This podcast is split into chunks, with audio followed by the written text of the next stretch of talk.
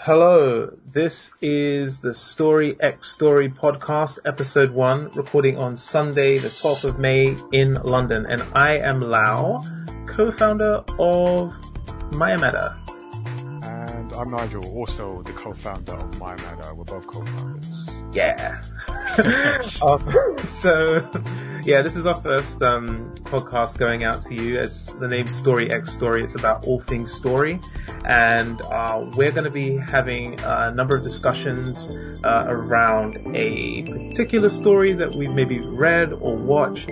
But we're going to start off things with a few updates about our story brand, Mayameda, and then we'll get into kind of the meaty stuff. So if you are interested, we're going to be talking about the Avengers film, lots to discuss, but first up, just a little bit about what's going on in the Mayameda world.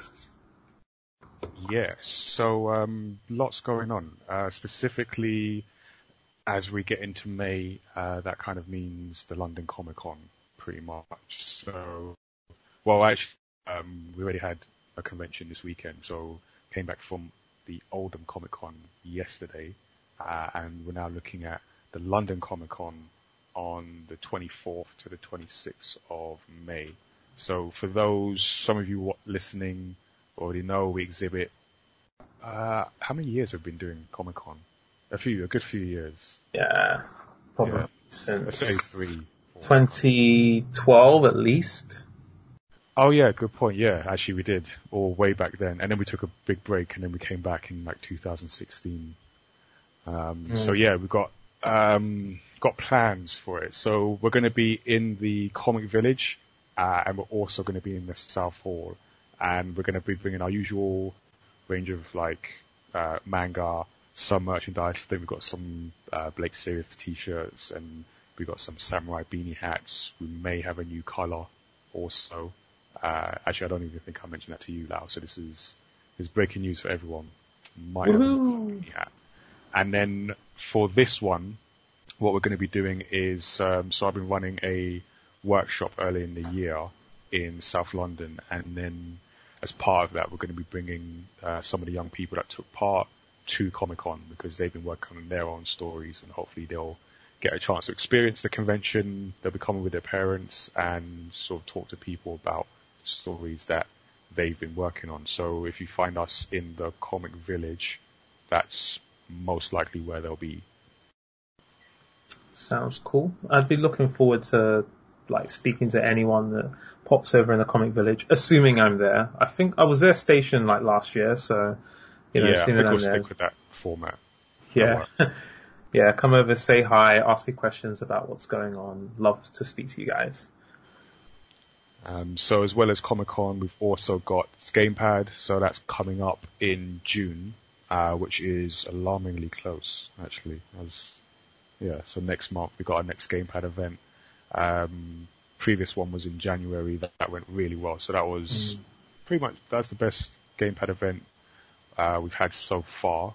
Keyword so far. So uh, getting the team together, starting the promotion and everything uh, for June one of the things that we're going to be working on adding for next events um, is bringing more indie groups to the event. So uh, we've had like Ubisoft and Nintendo support us with equipment and, and come into the event and uh, bringing new games along, uh, and that's been cool. So we're hoping to get more of that, um, more from other companies. But you know, we're an indie brand, and we want to sort of bring other indies. So we're going to be looking at bringing indie game developers uh, on board and indie uh, community groups also, like gaming groups, maybe cosplay groups as well. Uh, so stuff is still in the works, and we'll get as much of that for June, if not our next event later in the year. Uh, I think September. So look out for that. Cool. Sounds good. Yeah, and then also go to gamepad.events for tickets. Yeah. I have to mention that. yeah, so we've got the website out there for you guys, and um, I guess on our side we've also got a lot of stories going on. So, do you want to tell us a little bit about uh, what we've got cooking? Uh, yeah, so we just um, recently did a Kickstarter. Some of you might know did a Kickstarter for the Hot Lunch Volume One uh, manga, so that is in progress. Um, we've had some, um, I guess you could say some issues around that, but we're going to be updating the Kickstarter backers this coming week um, about what's been going on, so you guys are uh, aware. But alongside that, we're also working on sort of the stories to come next. So we've got, well, I've actually started thinking about Hot Lunch Volume Two. Interesting enough, even though that's not for a long while. Um, but just after finishing up Volume One, I kind of started thinking about where things are going to go. So I've got some ideas for that. Um, I'm going to give nothing away, but I've also got some ideas for a Samurai Chef sequel. So this is like the first comic that we made, first comic that I wrote. Um, I remember when we started it, um, I was pretty sure that it was going to be like a, uh, just a one shot, effectively, just one volume, uh, and done.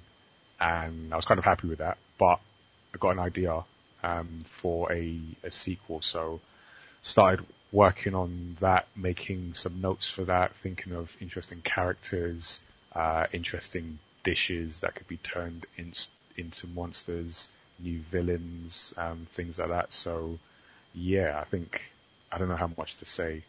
I probably should just leave it there, like tease it. Yeah, yeah. I'm just going to do that.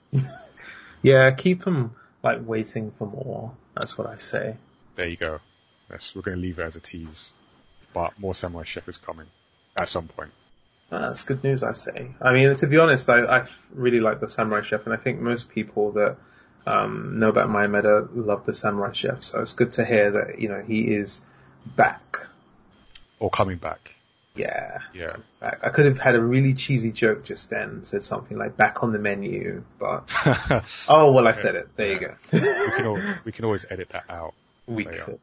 um, on my side, um, and just for those that don't know, like we tend to write uh, alternate stories. So like Nigel will write one, I'll write one. So Nigel wrote Samurai Chef, I wrote Sirius. Nigel's written Hot Lunch, and I'm currently in the process of developing 11th Hour. But we actually work on all the stories together um, in a kind of special group of like story experts. Or something like that. Um, so in any case, yeah, I'm working on the 11th hour and, um, for those of you that don't know, the 11th hour is basically an action adventure story that follows four unlikely heroes and spans the course of an entire day. Um, and the way the story is currently set up is we've got this horrible leader running the city called Tempura and our protagonists are basically out there to stop him and even overthrow this guy. And that's the general premise of the 11th hour. Um, we're doing a lot of work at the moment, so we're, we're really just trying to make sure that with, uh, with a story that has multiple strong characters, that it's, you know, sitting together well, that it's balanced, that the focus is on the right characters and the backstories and, you know, the world, it all makes sense because there's a lot of moving parts.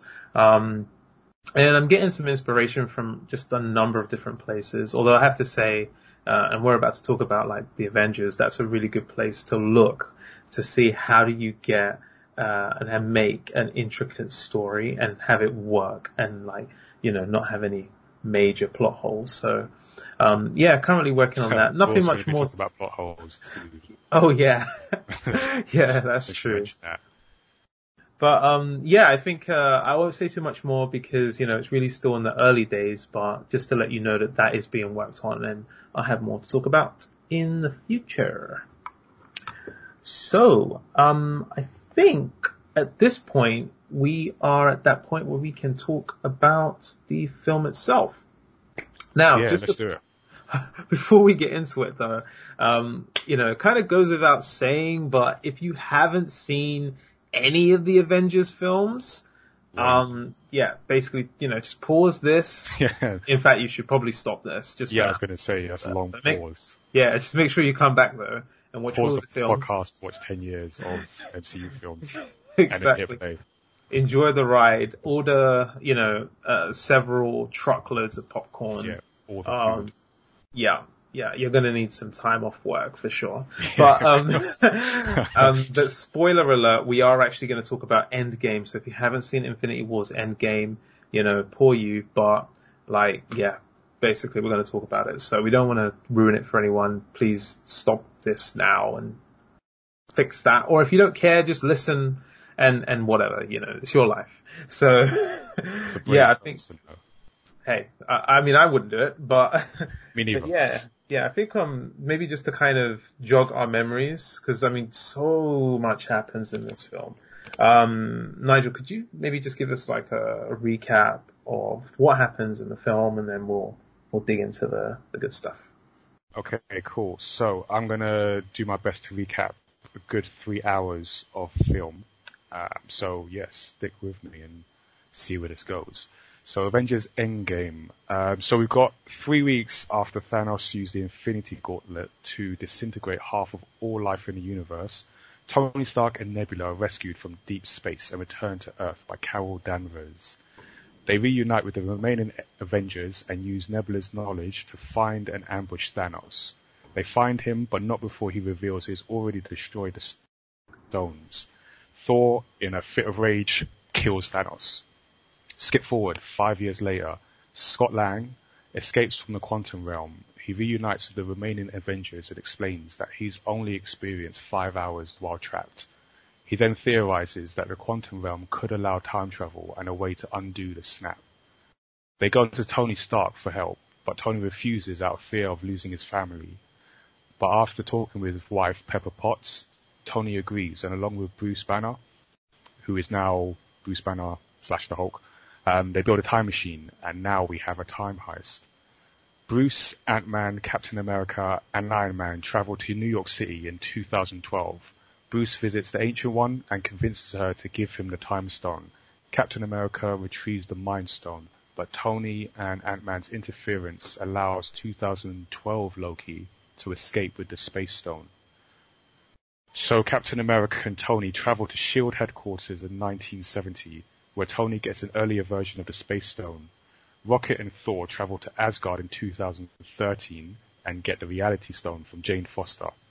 Nebula and War Machine travel to the planet Morag in 2014 and steal the Power Stone, but Nebula's cybernetic implants link with those of her past self, and because of this, Thanos of 2014 learns of the Avengers' plans. Meanwhile, Hawkeye and Black Widow travel to Vormir, where Red Skull reveals it can only be it being the Space Stone, sorry, the Soul Stone. The Soul Stone can only be acquired by sacrificing someone they love. Black Widow sacrifices herself, allowing Hawkeye to obtain the Soul Stone.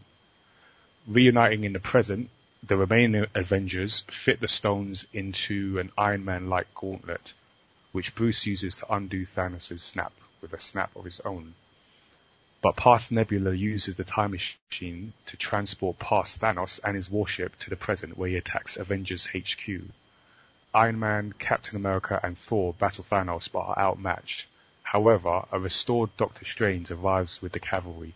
The restored Avengers, Guardians of the Galaxy, as well as armies of Wakanda, Asgard, and more set out to fight Thanos and his army. Thanos eventually gets the gauntlet, but Tony steals the stones and uses them to disintegrate Thanos and his army, dying himself from the overwhelming feedback of gamma radiation emitted by the stones in the process. After Tony Stark's funeral, Thor appoints Valkyrie as the ruler of, ruler of Asgard and joins the Guardians of the Galaxy while Star-Lord searches for 2014 Gamora. Captain America returns the Infinity Stones to their original places in time, but remains in the past to live with Peggy Carter, and elderly Rogers passes on his shield and mantle to Sam Wilson. The end. And should I also point out that when you wait past the credits, nothing happens. However, there is a mysterious noise just yeah. before the curtains close. And you know what that noise is? I actually don't. So that is uh, apparently a callback to Iron Man 1 and Tony Stark making the first Iron Man suit. Um... So if that, that sounds familiar to you, that is why. So it's not so much looking at the future, but sort of, I guess, looking back and paying tribute to where it all started. Yeah. It's interesting that this was really, well, I don't want to say this was all about Iron Man. It wasn't. I mean, it was bigger than Iron Man, but. Yeah. It was a lot about Iron Man though. But yeah, it was a lot about him. Let's be honest. Like, um, Iron Man has been like a prominent character throughout the entire storyline. And I think it's important to have someone that kind of holds everything together because otherwise you can get a little bit lost in these yeah. sorts of things. I mean, he did become like essentially the face of the MCU in a way. I know, I guess Captain America was like, um, a big part of it, but I think because it all started with Iron Man, uh, mm-hmm. and testament to Robert Downey Jr.'s performance as Iron Man, just, um, yeah, kind of took over. Yeah, he, I mean, he is Iron Man, and, and it's weird because I couldn't imagine anyone else that could be Iron Man. I think that's how you know it's a good performance where you just can't imagine anyone else taking on that, uh, that role. Yeah. And it was also kind of like him as well, like as a person, like, what, or should I say as a personality, as a celebrity, it, it, it was just a really good match. Yeah. Um, yeah. so, so, for better or worse, I think some people might not have liked that, but I yeah uh, good uh, yeah good match. So I mean, what did you just I guess maybe another spoiler? Um, I'm guessing we both enjoyed it. Um, just a quick take on what you thought of it before we dive like into some of the um, points. Um, overall, the end game itself wow, it was it was a bit disorientating at first. Um, I liked the way they they kind of uh, shook you a little bit at the beginning. Uh, I mean, to be honest, you already kind of came in in a, in a de- deficit. Okay. Yeah. So like you, you're like here to see how they're going to fix things, and the film just starts with what feels like an hour of um, just mourning in in like in like all black sort of thing. Yeah. Like, you know, it's just, the, the woe is us. Yeah, exactly. And they, and, and one thing I really liked, um, in that was that there was no music for the, the that part of the film. It was actually only until, um, Ant-Man came onto the scene and then they started to kick off the heist plan that the music yeah. started in uh, the uh-huh. film it was complete silence up until that point, which I just thought was really was really brave but well executed move. I think. Mm. Yeah, and how many? You've seen it once. Yeah. Right. Okay, I've managed to see it twice. Wow. Um, yeah, partly because I uh, did love it. So I saw it once when I was in California. I uh, saw it in IMAX, uh, and then my my brain works in a way where it will just chuck out information, um, specifically information from films I've seen. So I've got this annoying habit of just forgetting things when I watch a film. Mm. So just for that reason as well, I had to go and see it again. So I'm now like, uh, I'm in and I can confirm that, uh, I, I thought it was great. Um, I, I loved it first time, loved it the second time as well. Um, funny enough, I didn't totally pick up on the music thing. now you're saying it, which kind of, you know, I've seen it twice and I still didn't pick up on that. But anyway, mm. um, but yeah, I, I thought it was great. So, um, I quite liked just, I guess the moments that it, it, it paid back. Um, and if you're someone that's watched, you know, if you've watched all 22 films, uh, in the MCU and, and have a better memory than me, you'll see that they've paid back a, a lot of moments over the course of the past 10 years. Yeah, I think um, the one that I didn't pick up on, but was probably one of the biggest moments of the film, was uh, basically Captain America wielding Thor's hammer.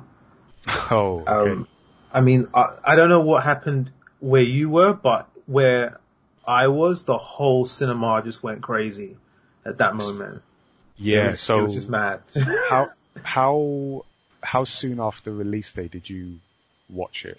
Just one week. One week, okay. Cause I kind of, I reckon, cause when I watched it the first time, I was, so I was in California, which, uh, on, I think the day after it came out, or maybe two days. So this is all pretty much full, uh, cinema people who were like eager to see it. So there were a lot of uh, audience participation, let's say, um, and that was definitely one of the moments that just set everyone off um, when that happened. That was actually one of my favorite moments uh, from from the whole thing. It was one of the moments where I, I, I was like, what is going on? Like, what's what is happening right now? And I didn't see coming. And I think going back to the beginning um, of the film, what I liked about it is that so one, it didn't give away too much in in the trailer, which I think was great because when you actually got there, you just didn't know how things were going to go. I mean, we all knew what was coming on some level, but how you got there, you didn't know because they didn't mm. give away too much in the trailer. So for me, when they found uh, present day Thanos, let's say, and pretty much dispatched him, you know, before, just after the, you know, the credits, um, the opening credits ended, I was thinking like, I don't know what's going to happen from here. Um, so yeah, so I think going back to that moment where um, Captain America got Thor's uh, hammer, um, yeah, just didn't see coming. Yeah. Yeah, totally. It was such a shocker and satisfying as well. Um, and, and like, I'd already grown in respect for Captain America since his trailer of a first film. um, let's face it, it really was just a trailer to say, hey, yeah. there's, there's a character called Captain America. Here he is. And he's got Look out for him. That's pretty, that was pretty much it. yeah, but I mean, like, he's really grown, and I have to confess, I haven't seen Winter Soldier, but I did watch Civil War. I ended up watching a summary of Winter Soldier before watching Civil War, because I was just trying to get all the films done before, um, Black Panther, and you know that oh, yeah. that was kind of connected, so I had to kind of catch up. Um, but yeah, yeah, man, that was just such an amazing moment when Captain America kind of showed how strong he really was. Um, and even like just kind of throwing back to the previous film, uh, Infinity War, where Captain America first appears on the scene with his rugged beard and like, you know, it's kind of come out of hiding like that, that was like a big moment for me because like he, the way he and his team just showed up and they handled the bad guys. They, and those guys were pretty strong as well. Like, uh, you got this sense that, you know, Captain America is quite formidable. Um, you know, for those who don't like read the comics, he doesn't appear to be much of a superhero outside of strength. Um, you know, everyone else kind of has a thing. You know, you've got lightning coming out of their eyes and fingers or they can turn invisible or make stuff fly. Captain America literally has a shield and fights and that's it. So, so you kind of wonder, alright, is he kind of in over his head? But no, like we, we see him time and time again just going from strength to strength and, and showing exactly how strong he is. Obviously, if you know the story, you know he's actually very strong, but you know, yeah. for us lay people that just like enjoying a film, like that was amazing. So yeah. But I think one thing for Captain America has always been his thing is is leadership in a way. Um, mm. and one of my favorite moments, there's so many moments, but, um, after he, um, got, uh, Thor's hammer or Mjolnir, if I'm pronouncing that right, um, and you had that moment where, so he's, he's gone on the offensive, but Thanos still has the upper hand. It, Thanos, it's his army, and on the other side, it's a sort of broken Captain America, and he's on the floor. He kind of gets up, his shield, like he straps on uh, the shield tied to his uh, to his arm, and you have that that setup where you just see tiny Captain America on one side, Thor and his army on the other, and just that moment, I need that uh, printed and framed on my wall um, because that's, I think that's just the measure of Captain America, just like never give up attitude and just, if, if we're losing, I'm giving everything. And yeah. Um, and then that actually led to another one, uh, of my, of my favorite moments in the film, which is obviously the return of, um, well, everyone, the return of everyone, but not just the return, but how they did it as well, because what I liked is, so when they had the they got the Infinity Stones and um, Bruce Banner snapped his fingers. And in terms of like filmmaking, I, I quite liked how they went from that immediately to Thanos attacking. So it didn't give you any time to sort of uh, settle on that information that they snapped. They brought everyone back. It went straight into this uh, this next battle with with Thanos and his army. So in that moment, even though, like I said, we all knew like everyone was coming back at at some point, at least in that moment for me, I sort of got caught up and I was forgot that oh yeah, everyone's coming back at some point. So I got caught up in uh, uh, in well Thanos is here, his army's here. What are they going to do? And that's another reason why that moment of Captain America sort of facing off against the army was a big moment. But mm-hmm. then you have um, uh, Falcon sort of announcing that you know we're all here. Uh, a portal opens up, and then Black Panther just swaggers out of the portal, and then at that moment it's like, oh yeah, everyone's back, and also Black Panther has so much swagger, which is uh, she did you needed reminding. So yeah, just at that moment when he just like strolls out of the portal, it's like, ah, oh, they got this. They got this. Yeah. It was quite mad actually. Um, just the way we were disorientated. I think that one big moment for me was just having the headquarters of the Avengers blown to smithereens. And to be honest, at that point, I was like, "Come on, guys, they're all dead. Ant Man's dead. Like everyone's dead. Let's who survives that kind of an onslaught?" I like, did think that. It was just, it was a bit much. Um, so, uh, yeah, that that definitely kind of like made me gasp and like, what the heck? Like, this is these guys are not messing around. and then it goes from that to this this scene where Thanos is just sitting down, much like the end of Infinity War, by the way. Um, but wait, wait, with Thanos sitting down? Yeah, because he was waiting. He was waiting outside, if you remember. Yeah, and yeah. then and the guys like the you know the Avengers, they then go out to meet him, and then the fight ensues. Oh no, I remember um, that. But you're saying from Infinity War. When was he? At the end of Infinity War, the last thing Thanos does is he sits oh, down. Oh yeah. See, I told you my film memory. Yeah. So like yeah. Th- that that was actually quite a key moment. Um, I, I don't know if this is what they were thinking, but I kind of saw the parallel that he was kind of sitting. Right. Anyway, whatever. Well, I kind of because he he mentions it a few times actually, like he is inevitable. So mm. I took it as like him because he came in having already seen his future in a mm. way, so he knew that what he set out to do worked. So for him coming back, um, going well from that past to this present, um, him just like sitting and waiting was just like he knew like he is destiny, like his destiny is is uh, is going to play out. So he could just come and sit and wait um, for the stones to come to him. Yeah, it's nuts, man. Absolutely nuts. Yeah. I mean, he's he's a very complex. Well, not that complex to be honest, but reasonably complex character. Um, and believable bad guy who seems to have good reasons for what he's doing. Although, if I didn't, if I thought the last Thanos was kind of okay, I didn't like this Thanos. I actually felt like, okay, why, why come back? I mean, we're, we're starting to talk a bit, a bit about time travel now, but like knowing the fact that you're going to die, why bother? And, and I just felt like the fact okay. that he was saying, okay, I'm just going to get rid of everyone. You're ungrateful. Well, that was why. Yeah, but I get that. I get that. But at the same time, I'm like, come on, guys.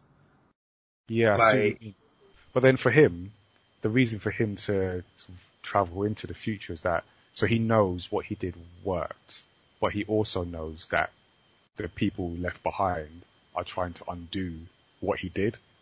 And that's mm-hmm. why he had to come back and sort of change his plan. So his plan went from, um, no longer looking for the stones to wipe out half the universe. I'm now looking for the stones to take out all, all life and to start again with people that don't know anything from the past. Mm. Yeah, and I mean, I guess it almost seems like he's doing a good thing for the universe, yet at the same time, I feel more malice um, uh, okay. with with the second Thanos compared to the first. Um, Yeah, I would agree with you. Do you know what I Even said- mean? yeah, even kind of said that in a moment where he, he something to the effect like, usually what I do has no passion. I, I'm paraphrasing. Um, someone can correct me later, but he's saying usually what I do is um, I don't enjoy it, but what I'm about to do to your uh, your planet, I'm going to enjoy very very much.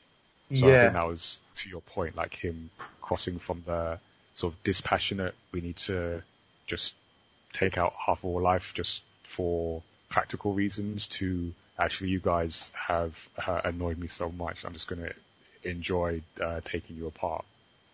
Mm, yeah. It's, yeah, he definitely earned the right for the ass kicking that he got. you know, Yeah. and especially after getting his head chopped off at the beginning of the film, that was just so hollow, that moment. It was so hollow. It was almost like, Yeah. oh It man. didn't matter. It didn't matter at that point, as Thor mentioned. Yeah. Were there any other moments that you kind of like stuck in your mind? Um, ooh, let me think. Yeah, To be honest, those were the big ones for me. Um, I, I did like when, um, they went to the, they went to 12, 2014 or 2012, I forget where now, but when they went all the way, way, way back to the beginning of the Avengers, um, and just some of the Okay. cool stuff that happened. So like the crossover with Doctor Strange and the Hulk and, Yeah. you know, kind of Bruce Banner having to effectively get an explanation of how time travel works so everyone was on the same page. Because to Yeah, yeah. There were a couple of those moments. Yeah. we needed it to be Yeah. to be honest. I mean, sometimes I mean, you know, we're getting into a, a little bit into storytelling tips, but you know, sometimes you do need to have a few things explained just so the audience isn't confused. And ti Yeah. the time travel of this particular universe needed to be explained clearly, and they even used a diagram. So I feel like they, they handled that they so did actually. well. Yeah, they a had very, to do it. a very fancy diagram, but yeah, diagram nonetheless. Yeah, exactly. Because everyone was thinking, yeah, yeah, it's just like, um, you know, Back to the Future, Bill and Ted. You know, just cross so- cross that out, cross that out, nothing like that. yeah, Yeah, that's a good point. Um, I'm trying to think. There was just so many moments. I feel like as we go on, other things are just going to pop in my head. But uh, I will say um, another moment, actually with Captain America, was when it did travel back to. I think it was well that Avengers moment. Um, Was it 2012? Yeah, so it was New York 2012. That moment where um, Captain America had to get the Mind Stone um, from, well, eventually had to fight himself. But before that, when he was in the lift with the Hydra agents, or at that time everyone thought were Shield agents, and because that was a sort of double callback, so it was a callback to Winter Soldier and that like infamous scene where he took out a bunch of agents in lift. Um, so when it got into that scene, you kind of felt like, is are they gonna like go again? But then because he's from the future, so he already knows they're all Hydra agents, he sort of played it a different way and said the cold word, um, "Hail Hydra," and walked out with the briefcase. Um, but that was also a callback to the comics. Um, I guess kind of a controversial callback because that was a controversial moment in, in the comics, sort of making Captain America a Hydra agent all along. Um, but to your, your question about, you know, audience reactions, that was another moment where sort of everyone in the, in the cinema I was in sort of like, um, did like burst out laughing at that moment. I feel some people might have got it for the callback to Winter Soldier, but then some people might have also realized it was uh, a callback to the comics too. Yeah. I do like moments like that. I must admit though, and if you were paying attention to this podcast, you'd know I hadn't seen The Winter Soldier. So, so it was kind of lost on me, but I still knew what he was doing effectively. Um, like, cause it was obvious to me that these guys were Hydra. Like, just from the way the scene kind of played out. But yeah, I kind of wish I did watch Winter Soldier because of that. Um, but I should was still, told, should still. yeah, maybe I should still. I mean, to be honest, I never quite finished um, Ant Man and the Wasp. I got halfway through, and I will say this: if I hadn't watched just half of that film, I would not really have understood this film. And I think it kind of just goes to show that, you know, what Marvel have done is just, well, it's pretty smart, let's face it, from a, from a business point of view. Like, you are locked in and you must watch all of the films, whether you like the characters or not. Yeah, even Ant-Man. Yeah. And my wife didn't want to watch Ant-Man. She was like, what is this guy? But I was like, look, I need to watch this film. Uh, something told me I need to watch both films. And yeah. Thankfully, I was able to get yeah. through at least half. And I liked Ant-Man. I just didn't realize how, how actually crucial that would be to sort of future films, which is, yeah, like you say, it's a good, like how they've managed to lock everything, uh, together, make everything important, even if it's just the end credits to one film, it still ties in Mm. And it solves the, well, it helped them solve the, the time travel, uh, uh, aspect in Endgame. Yeah, exactly. And it was interesting actually because the whole time travel thing that was like kind of contingent on them having the Pym particles. Um, yep. And I was there going, hold on guys, we're talking about you've run out of Pym particles? Just go and see Pym. Like, today. he's, he's alive. He's around. You know? Wait, they went, yeah, in 2012 he was. They oh, in 20, yeah. In 2012, they could have picked up some Pym particles and done. The thing is though, they, I think they took a big risk there. Cause that's what I would have done. I was saying it the second they landed. The second they said, oh, you know, we we can only do this once because we've only got yeah. a few Pym particles. I was like, well, you're about to time travel, guys. So, you know, this this is not that difficult. In fact, you could create a little factory while you're there. You've got time, um, and and then you're, you're good to go, you know, jump away.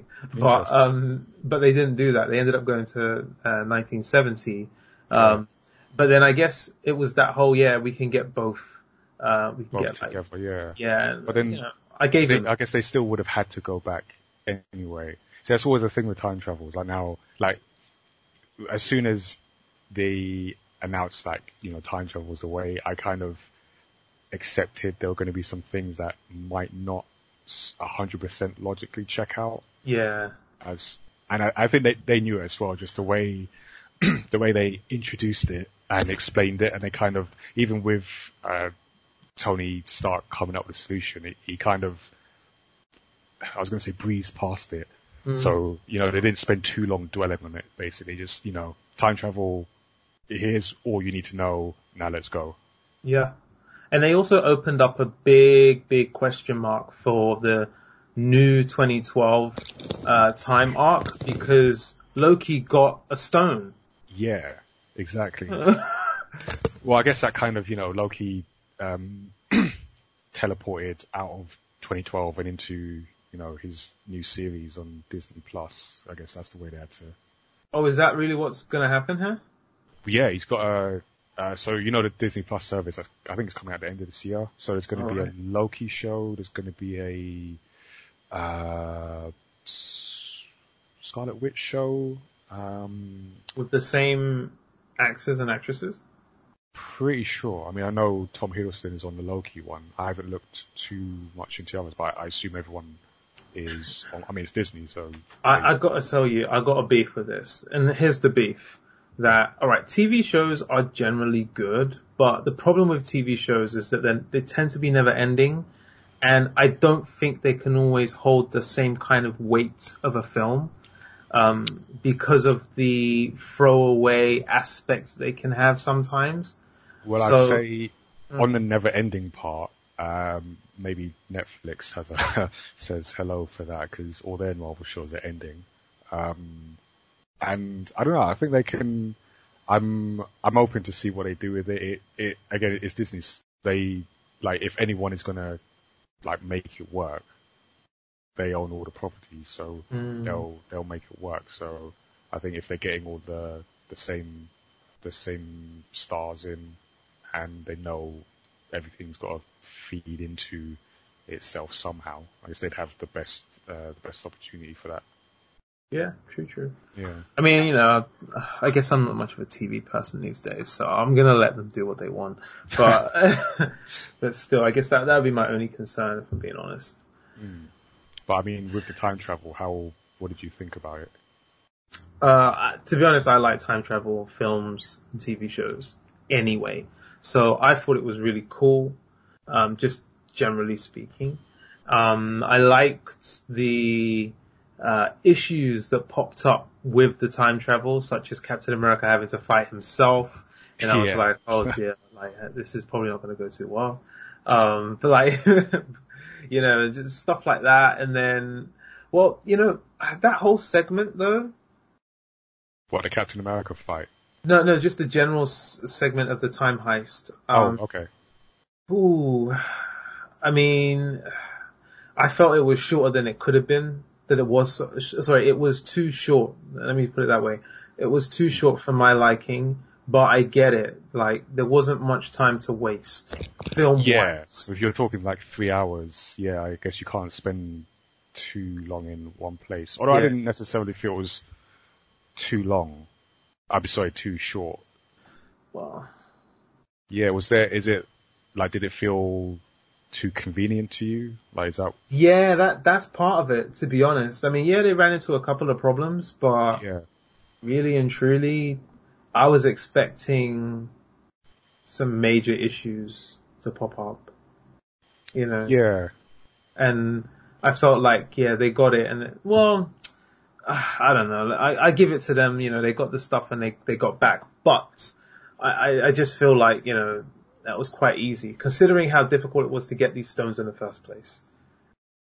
fair point. Thanos did spend a lot of time, uh, looking for these stone, stones. But I get what you're saying. I, I think, I mean, they did have problems. They had, yeah, they had to improvise, go back to 1970. They, I mean, I guess the bigger, the biggest problem is that Th- Thanos of 2014 found out what they were doing, which Yeah, um, wasn't in the plans. But yeah, I think it, it's just one of those things where you have three hour, three hour film Mm. and you can't spend too long. So I don't know how much I want to criticize for that, even though yeah, I kind of see what you're you're saying. There could have been more hiccups, but then the time travel thing could have been sort of messy. I think they had to make it a bit convenient just for the sake of like the film watching experience. yeah, and, and you know they can be forgiven as well because they did introduce a major issue, which was Thanos.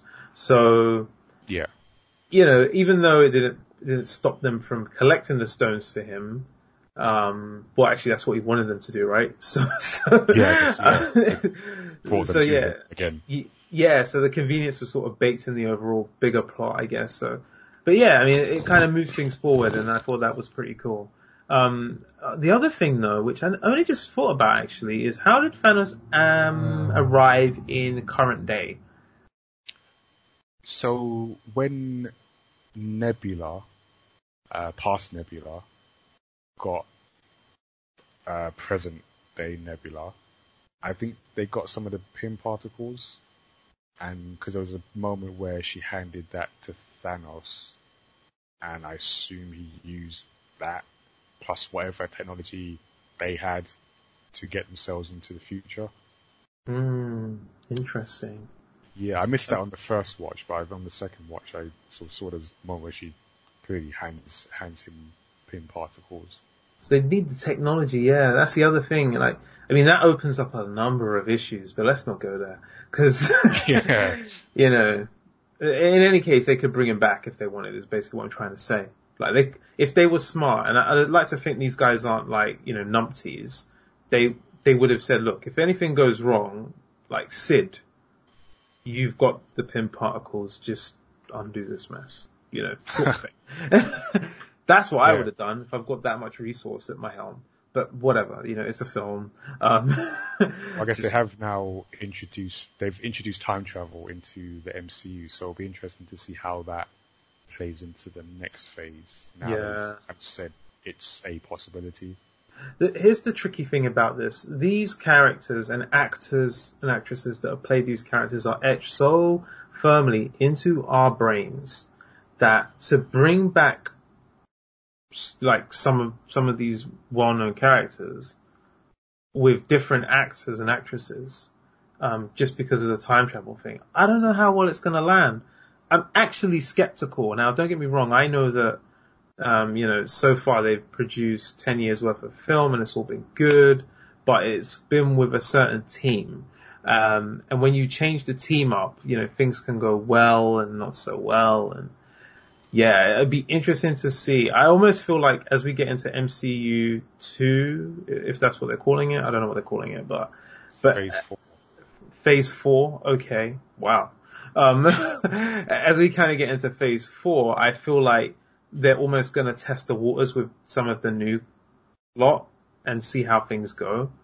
Um, I, I, I even predict that they might not commit to anything too big because otherwise it, it could get pretty messy, I think.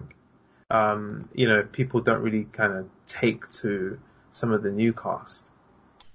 Okay, I'm. I don't know. I feel like at this point, like people, for the most part, kind of signed on to what um, Marvel are doing with the films. I mean, is you're going to get new people because you just, you know, uh, killed off or retired uh, a bunch of current people. So that's it's almost to be expected. It's just how well those new people kind of adapt and, and work with the remaining cast. Yeah. Um, I will say though, with um, on the, the sort of uh, subject of time, what I found interesting, particularly on the second watch, is you had the concept of time as a sort of literal plot device, um, time travel, but then there's also a, a, thing about time in terms of like themes of the film, um, mm. and you had this idea about because you had it in what you said, you know, when they were mourning that that initial period where what I did like actually is that you had the the five years later moment, which kind of hit when I first watched it because the way they introduced it was like just the word five. So in my mind, I've been like five weeks, five months, and it's like years later. So it kind of hits on how real this is, like, and how it didn't just they haven't just set off and fixed everything right away. They've had to deal with the consequences. And when Steve Rogers was in that support group, you had the idea of him helping people move past the just the snap and and deal with things. And I think he even says it at, at one point about you know we have to move on and we have to make something, otherwise Thanos should have killed us all. Um, but then when he goes back to Avengers HQ, he has this this line. He says to Black Widow, like, you know, some people sort of move on, but not us.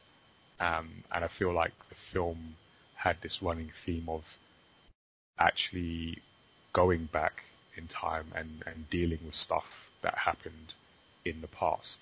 Um, so you had them dealing with sort of the snap going to the past, but like even individually. So Tony going back and sort of meeting his dad uh, and dealing with that. Uh, even Captain America dealing with himself.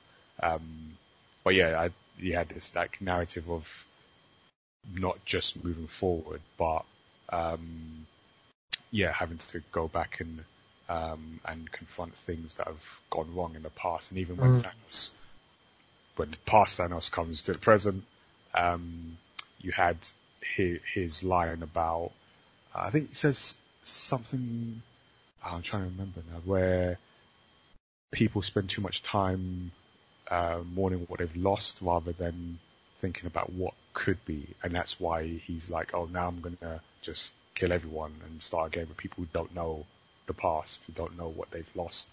Um, so I thought that was an interesting kind of theme uh, along the uh, along the three hours of the film. Yeah, I agree, and I will say that it didn't feel like three hours to me. Did it? Did it feel like a long film for you? No, it didn't. I was, like I said, that moment when Black Panther uh, swaggered out of that pool, I was re-energized. I mean, I wasn't necessarily flagging anyway, but I was like, I was, I was ready to go again and, and just keep watching and see what else they had. So, yeah, when it ended, I didn't, um, yeah, I didn't feel like, it didn't feel like I was waiting for it to end. I've had those moments in films where I don't know, you, you might have had it as well, where you, you're kind of getting to the end and you're like, mm, yeah, they should think about wrapping it up now. Mm. Whereas Avengers, I was like, yep, what's next? Yep, what's next? And, um, I could, yeah, just could have kept going. To be honest, I, I was ready for another phase of the film. I really was. Yes. I really was. Like, you don't understand. And then when I realized, oh no, this is really, yeah, this is the end game, I was like, okay, fair enough. Had to deal Um. Yeah, yeah, cause I was like, okay, they're gonna take it from here, maybe move it to the city and some other stuff will happen, but, but yeah, no, I think, I think it was, it was well executed from that perspective. And I guess going back to the whole, um, idea of time as a plot device, I find that they, they, I guess they pieced everything together really well in terms of, uh, getting the audience to, to think about the impact of what happened. I think a lot of people, I don't know about you, but I, I was literally like affected by, by Infinity War. Um, Oh, I wasn't happy leaving that, that theater at all.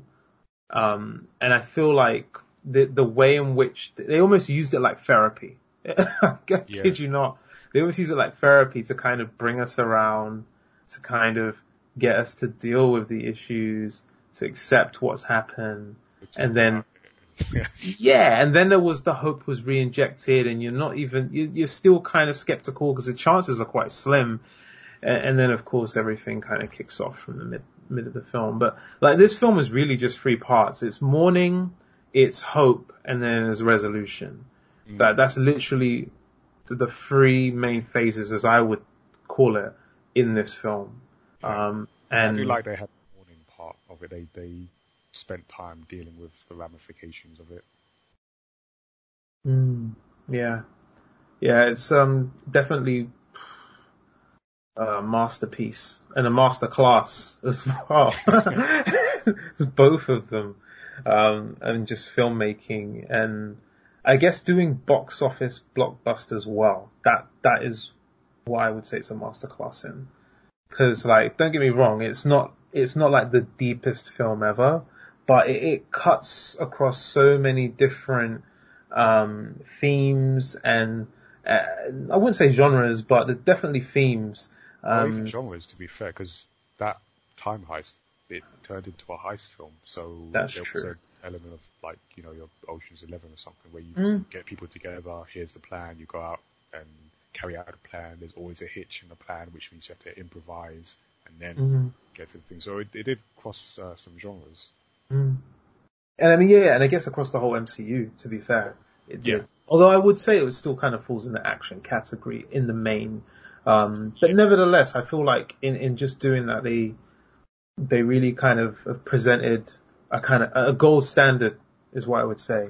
Just in terms of if you want to do something or in this kind of space, look at, look at what Marvel's done here, because this is a really well executed uh, example of that.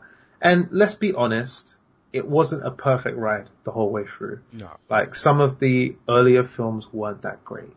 Um, I mean, even looking at Spider-Man, goodness. Anyway, that's that's a whole other thing. Well, not Homecoming. No, no, no. Oh, by okay. by the time they got to Homecoming, they they understood what was going on. Yeah, Um, well, technically that's not because that's Sony rather than Yeah, and there's that as well. So again, you know, you kind of have to uh, throw some allowances because you know, obviously, it's different people kind of holding holding the wheel, sort of thing. But yeah, I mean, I I, I really think they they they've set a standard there, and you know, and I, I'm looking at DC, and I'm just thinking, you know. Man, this Joker film better be good. I don't, I don't want, I don't want to take the conversation in another direction, but you know, just to quickly say that, you know, Marvel knows what they're doing, and I don't know if DC can really pull it off just yet. They, they may have to, um, I don't know, they're gonna have to figure something out. Good luck to them. Yeah, we could do a whole podcast, another podcast on Uh, on that. I think we should talk about the Joker in another podcast, just based on the information that's out there, Yeah. because, you know, uh, I genuinely feel, and I'll finish on this, that that is going to be a turning point film for them in this current kind of climate. Um. I think, like, if, if, if it works, I think it will really help them, is what I'm trying to say. Um, but yeah, I mean, like, you know, is there anything else that you had, like, criticisms? Did you like Fat Thor, a Captain Marvel? or like, you know, what, what, some of these things have been brought up on the web. Like, what, what's your thoughts? Yeah, I've seen a lot of uh, mixed feelings on Fat Thor. Uh, I thought it was hilarious, and one of the, I guess one of the genuine surprises I've had over the MCU is that uh, Chris Hemsworth is actually funny. Um, I did not realize this until Thor Ragnarok, but he's, yeah, he's funny. I thought he played the sort of I, I, guess we're saying Fat Thor now, but um, he played that well for uh, a number of reasons. I mean, in that that mourning phase of the film, you mm. had, you saw people dealing with um, the the event, the snap, uh, in different ways. So um, you had Black Widow sort of trying to keep a, her family together. You had sort of Captain America doing his thing, like helping other people get through uh, their grief. Tony sort of moves on. He has his family. He's he's got everything. Uh, you saw um, Hawkeye sort of um, go on vengeance mode, like oh, everyone oh, yeah. that all the bad guys that weren't killed by Thanos should be killed by me, kind of.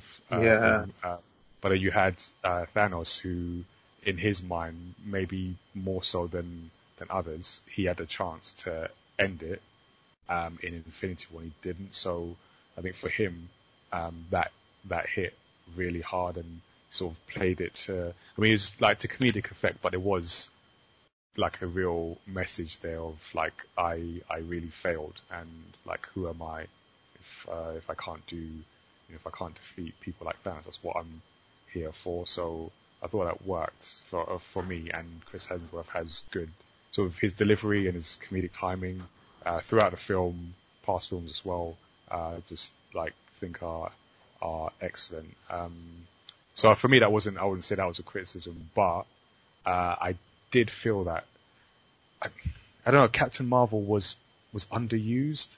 Oh I felt yeah. That, yeah, I felt that coming out of the first watch, and maybe I don't feel so as strongly coming out of it the second time, but I do feel after Captain Marvel, her sort of solo film, and I understand that they actually filmed Endgame before Captain Marvel. Uh, I think we might need to fact check that, but I, I, I feel it went that way around. So understandably, they couldn't necessarily predict how it would have taken off. But I just feel after coming off Captain Marvel and, and all the, the praise and everything that that got, to see sort of Captain Marvel in Endgame, sort of she has the moment at the beginning where she's sort of transporting Tony uh, and Nebula back to Earth, and then she has sort of the moment later where she's transporting the gauntlet from one end of the battlefield to the to the other, but she doesn't. I, she, I, I thought she'd be more um, of an impact in the film. Seriously, yeah. I mean, massive disappointment for me. Um, I don't know what to say. Um, th- this was she was supposed to be the one that basically just kind of puts the full stop. You know what I mean? Like kind of draws the line under the thing. Yeah. Like that's the way it was set up. And he did set up in the, yeah in Infinity War. Yeah, um, uh, Nick Fury. He she was his his call, he, his go to. So kind of set it up as like she's the one that's going to come and.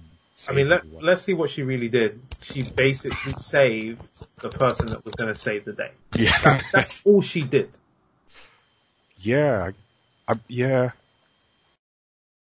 and I, you know what I think it was. I, I think it's that thing where you go from comics to film, and there's a lot of adjustment in terms of power levels to be done. And I think in Captain uh, Captain Marvel and moments in Endgame, you saw how powerful she is. Mm. Um, and I just think like the filmmakers had to level that out. So even like she says, you know, the, I can't remember who, but someone says, you know, where were you? And she was like, oh, there's, you know, thousands of planets and, um, this is happening everywhere else. So, you know, I need to be elsewhere. And I think later on she was like, you know, you might not see me for a while. So I think it was, there was an acknowledgement that just they had to keep her away basically. Otherwise, yeah. from a sort of watching the film perspective, maybe she could have just ended it in the first five minutes uh, of the battle, but it wouldn't have for like dramatic effect.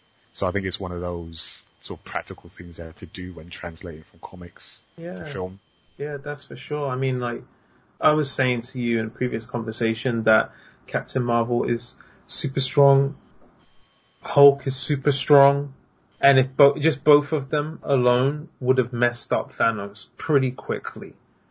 Um, Yeah. but Thor couldn't. Um, sorry, the Hulk couldn't fight because of his arm.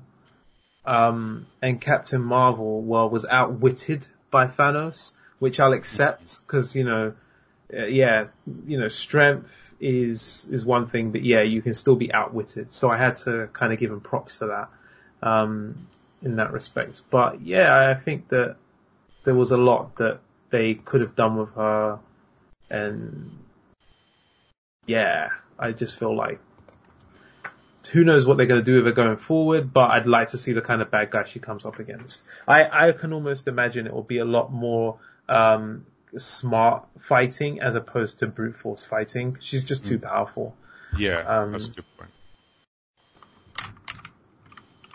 Okay, so um, story tips. Anything that you would say um, we can take from this film?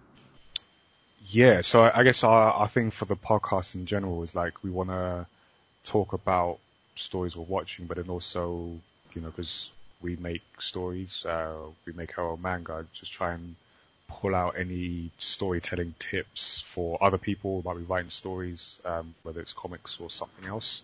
Um, so looking at Endgame and just that bringing an end to this phase of the MCU, although technically Spider-Man Far From Home is the official end, but anyway, um, let's say Endgame uh, brings an end, or certainly an end to two particular characters, so Iron Man um, and Captain America, and I think it's uh, worth noting how how important character arcs are uh, in your Mm. story, and having your your characters change, so become different people than they were at the beginning of the story, and there are several moments over the the course of the MCU, and particularly the beginning with Tony Stark um, being the sort of, I guess, self-centered, um, not willing to sacrifice himself for the greater good.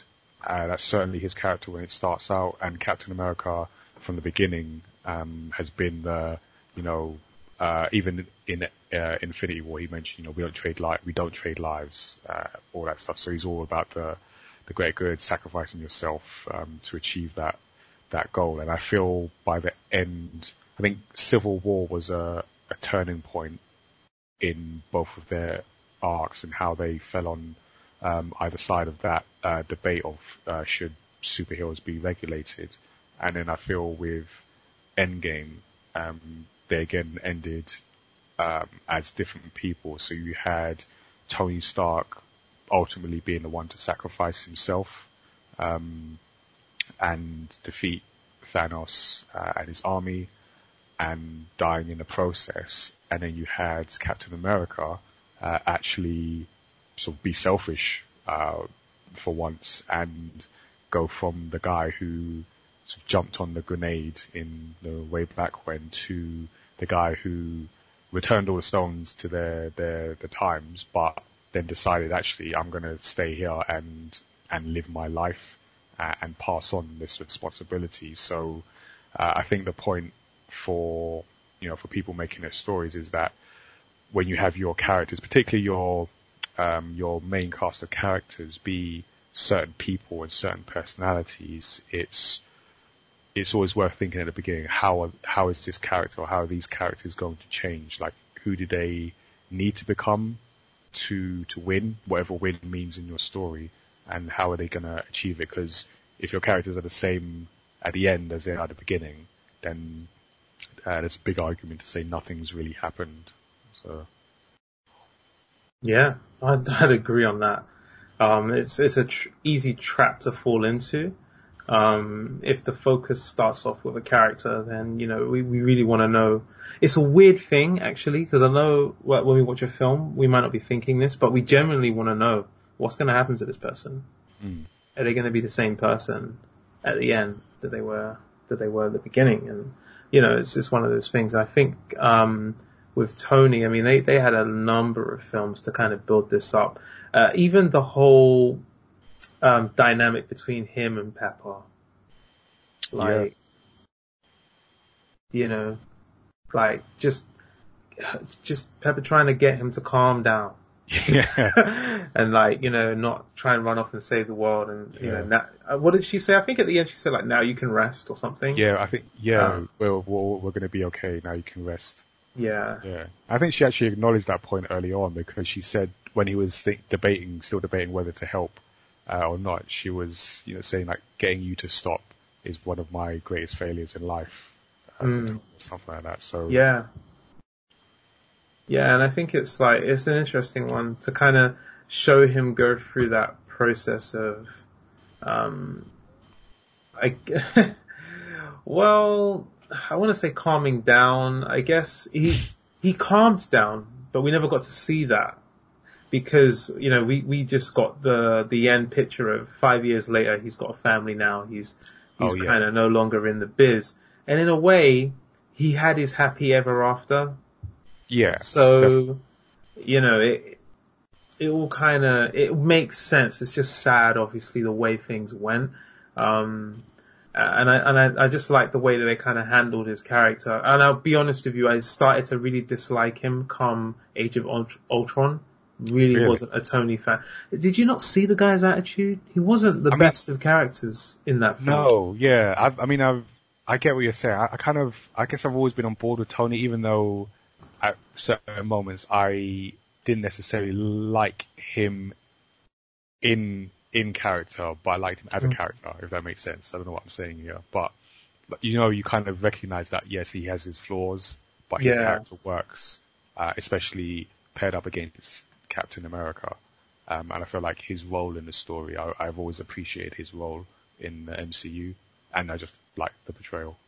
Well, uh, you know, it's it's it's a good thing though. I think that he had those kind of not so attractive elements to him. It made him more real, Yeah. and you know, like made him authentic, let's just say. And then at the same time, when you see him change, and you see him kind of come more around to the, I don't know, I guess the main thread of the story, like he was at some point he he was against what was the progression of say Captain America and I didn't like that tension. Civil War really kind of rocked me. I was like, I'm with Cap. I'm so sorry. But, but that's just me personally. I was too, actually, to be fair, but So, so when he kind of comes back in line and they start to kind of reconcile by, you know, the, in, well, more so Endgame to be honest. Yeah. Um, like that's when it's kind of like, okay, you know, I can get down with this guy. Um, you know, he's, he's kind of back sort of thing. And, uh, that scene in like his willingness to actually build the time machine. In fact, it was that scene when he kind of just drives up.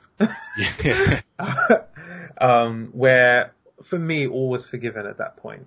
okay. Yeah, I get that. Yeah, Yeah. and he knew. He knew. I think. I think he kind of knew that he had to do it. I mean, obviously, uh, we knew as well the audience that he's going to Oh, yeah. to come back. But we, we paid to yeah. see that, so Yeah. Yeah, but um, but yeah, so uh, yeah, just to reinforce the point about yeah, just thinking about where your character starts and where where they end, and just having them end your story as different people than when they began. yeah, yeah, I think that's an awesome tip. And it's really easy to fall into the trap of um, starting off with a cool character. You know, in fact, just starting them off cool. um, and then there's nowhere to go, if that makes sense. Yeah, that. So, so yeah, and Tony Stark didn't. I mean, yeah, he he was kind of this kind of larger than life character to begin with, but he didn't really become Iron Man until the end of the, the first film. Um, and in that process, he had to be humbled. Um, and it's just thinking about stuff like that. Um, like how do you turn your character, um, you know, or how do you take them down a few notches? Sometimes you have to do that. Uh, if Oh they're yeah, that kind of character. definitely. Break them Um, down before you put them up again. Yeah, and, and ultimately, what we're really talking about is what does your character do when they're faced with a problem, and how do they, how do they, how does their perspective change? Um, you know, because that that's a big, that's a big thing that we all have to deal with in life. Like when we get problems, what do we do with them, and how does our perspective change afterwards? Uh, and it's really weird because like we talk about story and films and whatnot, and we just kind of watch them and enjoy them, but they're actually saying things that can actually help us. Um, so I guess what I'm trying to say is watch films to kind of become a better person. that's, a, that's, a, lesson if you if you remember nothing else. Yeah. Well, you know, you've got to analyze them, hey. Um, we've actually got a question from one of our Instagram followers, uh, and that is Readable Life. And the question is, what are your predictions for the next phase of the MCU? Nigel? Yeah. Uh, so coming out of it, um, in fact, well, before Endgame, I was just thinking where they're going to go next. I know they've got, uh, you've got another Black Panther, you've got more Spider-Man films, Captain Marvel, uh, the Eternals coming as well. Uh, and I guess the question has always been like, who's the next big bad guy, um, mm. that they're going to face off? Uh, and I've, I thought that Doctor Doom would be, um, like a likely candidate. I mean, I've, I've seen him and I've seen, uh, who's the other guy? Why my, my memory's failing me again. Well, the other person that Galactus. I've heard, yeah, is yeah, Galactus. Yeah, Galactus Interestingly, both characters are from Fantastic Four. Oh, they are linked, and now, I guess, yeah, now Marvel owns all that, uh, mm. now. So, but I always thought with Galactus, it's a bit, I don't know, it's, it's, he's not the same as Thanos, but in terms of the, the kind of threat he poses, I feel it might be too similar. Um, I also feel his, his motivation, because his thing is he eats planets to survive. So on the, on the basis of it, it's not necessarily a, like a malice intent, if you get what I'm saying. It's almost like mm. making a scorpion the next bad guy because they're stinging too much. That's just what they do. It's not like um, they're they're necessarily evil. So I wasn't sure if that motivation would would be enough. Um, mm. But yeah, I think with Doctor Doom because he's like he's really powerful. He's smart as well, and I, I feel taking it in that direction. What I did like about Thanos was that you know there was there was a there was a thought process behind the sort of I'm gonna wipe out half of uh, living things in the universe. So I, I feel Doctor Doom he can bring you know more of a uh, an intellectual argument to any kind of bad stuff that he'd be doing or or sort of threat he'd pose. So mm. I think he's going to go in that direction. Yeah, I think that's an interesting, uh, interesting um, theory. But I did in fact hear about this today. I was watching a YouTube video. Uh, we might even link it uh, in the notes. Yeah, um, we could do that. I think we watched the same video as well. Yeah, we did. Kind of and confirm my suspicions. Yeah, and I, to be honest, I was never thinking in a million years that Doctor Doom. I, I thought Doctor Doom was small fry, but I mean, just goes to show how much I know. I used to watch the Fantastic Four cartoon, but I never really read the comics. So, you know, uh, we're talking about someone who's not an expert when it comes to Marvel here, but I know a few things. You know, yeah. more more than the the complete layperson. Yeah. You know, so. but I, be fair, I think part of the reason I did think Doctor Doom was because I'd recently read the Secret Wars comic and mm. just seeing how he's um, portrayed in there kind of made me think that. Yeah, and I think that's that's one of those things. A, a lot of people they they may not be as enthusiastic about the films to now go and watch. Um, sorry, now go and pick up some comics and read. But for me, I'm kind of tempted now because you know, they have kind of left things nicely set up for like more and you want to know, okay, well, what can they do next? Um, so it's going to make you pick up a few comics. And uh, to be honest, outside of that, I was thinking Galactus. I wasn't really thinking Doctor Doom. I mean, I do, I'd need to read Secret Wars to kind of have more of a comment on that. Um, but the only reason I was thinking Galactus is, as you know, because he can eat planets. But the only way you can make the threat credible, from my perspective, well, maybe not the only way, but one way, um, is uh, the fact that it's it's more about the impending nature of him coming to eat a the oh, okay. planet Earth, uh, and and also because he works through other agents or other he employs other agents to work on his behalf to do his you bidding. You would see Silver Surfer. You want to see the Silver that's, Surfer. Yeah, that's what, that's what this is really about. You want to see Silver Surfer. It is, it is. But Which... Silver Surfer, if I'm not mistaken, kind of becomes a good guy. So there's going to be that whole kind of thing where you betrayed your master. So they could do loads of stuff with that. then he could be sending all sorts of people out there just to kind of mess up things. And it, honestly, if I was writing it, I would probably have a completely different, uh, uh, superhero appear, Galactus turns up, and instead of um, the hero saving the day, there's kind of a small victory, but then Galactus comes and actually eats the planet, so that now you know, okay, someone just came on the scene and they've just done something horrendous, and unlike you know, Endgame, there will be no time travel to fix it. oh, and this person is now coming for Earth.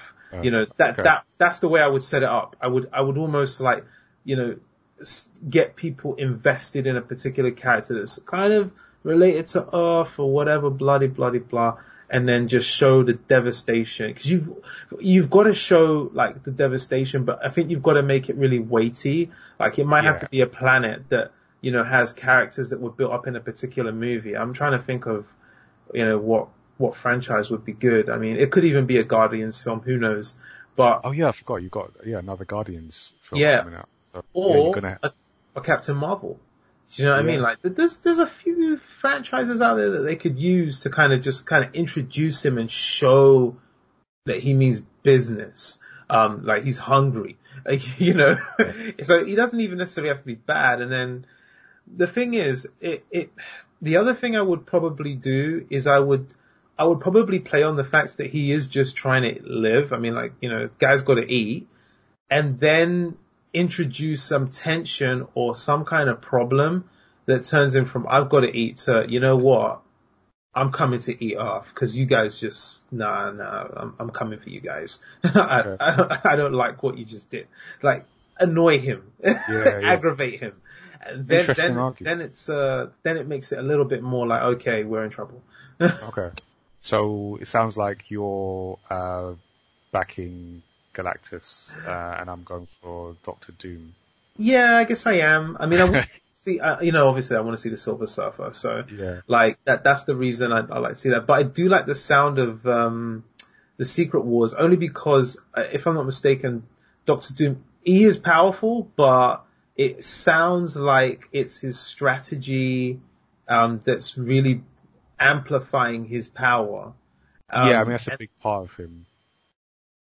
And to be honest, I find sometimes those are the more scary characters because you know you, you don't know what they're going to do, and they're powerful. They're powerful even though they're not physically powerful. Yeah, which makes them they even can, scarier. They can manipulate things, and he does that in Secret Wars. He he kind of you've got the I guess the, the heroes, you've got the villains, and then sort of Doctor Doom is like off offering his own, trying to work out how he can use the situation to his advantage to become all powerful. So, mm.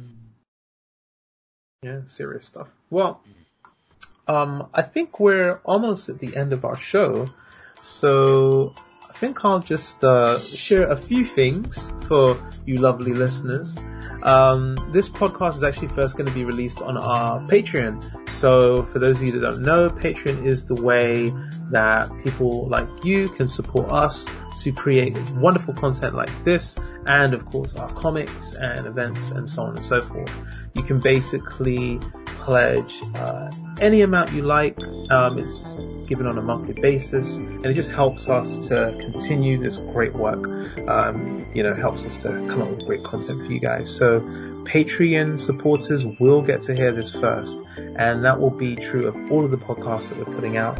Um, and it'll go out to Patreon first and then it'll go out to SoundCloud and anywhere else where you can listen to podcasts. So if you support us, you get this first episode and you also get the opportunity to help us develop the show. So I'm sure a lot of you have feedback um, and definitely like if you do have feedback, I'll share an email shortly, but um, we will listen to our Patreons first because they are invested in us. They are invested in the future of My Matter and they want to see us go far. So that, that's the deal basically. And, um, yeah, if you want to get involved, we'll put a link in the show notes.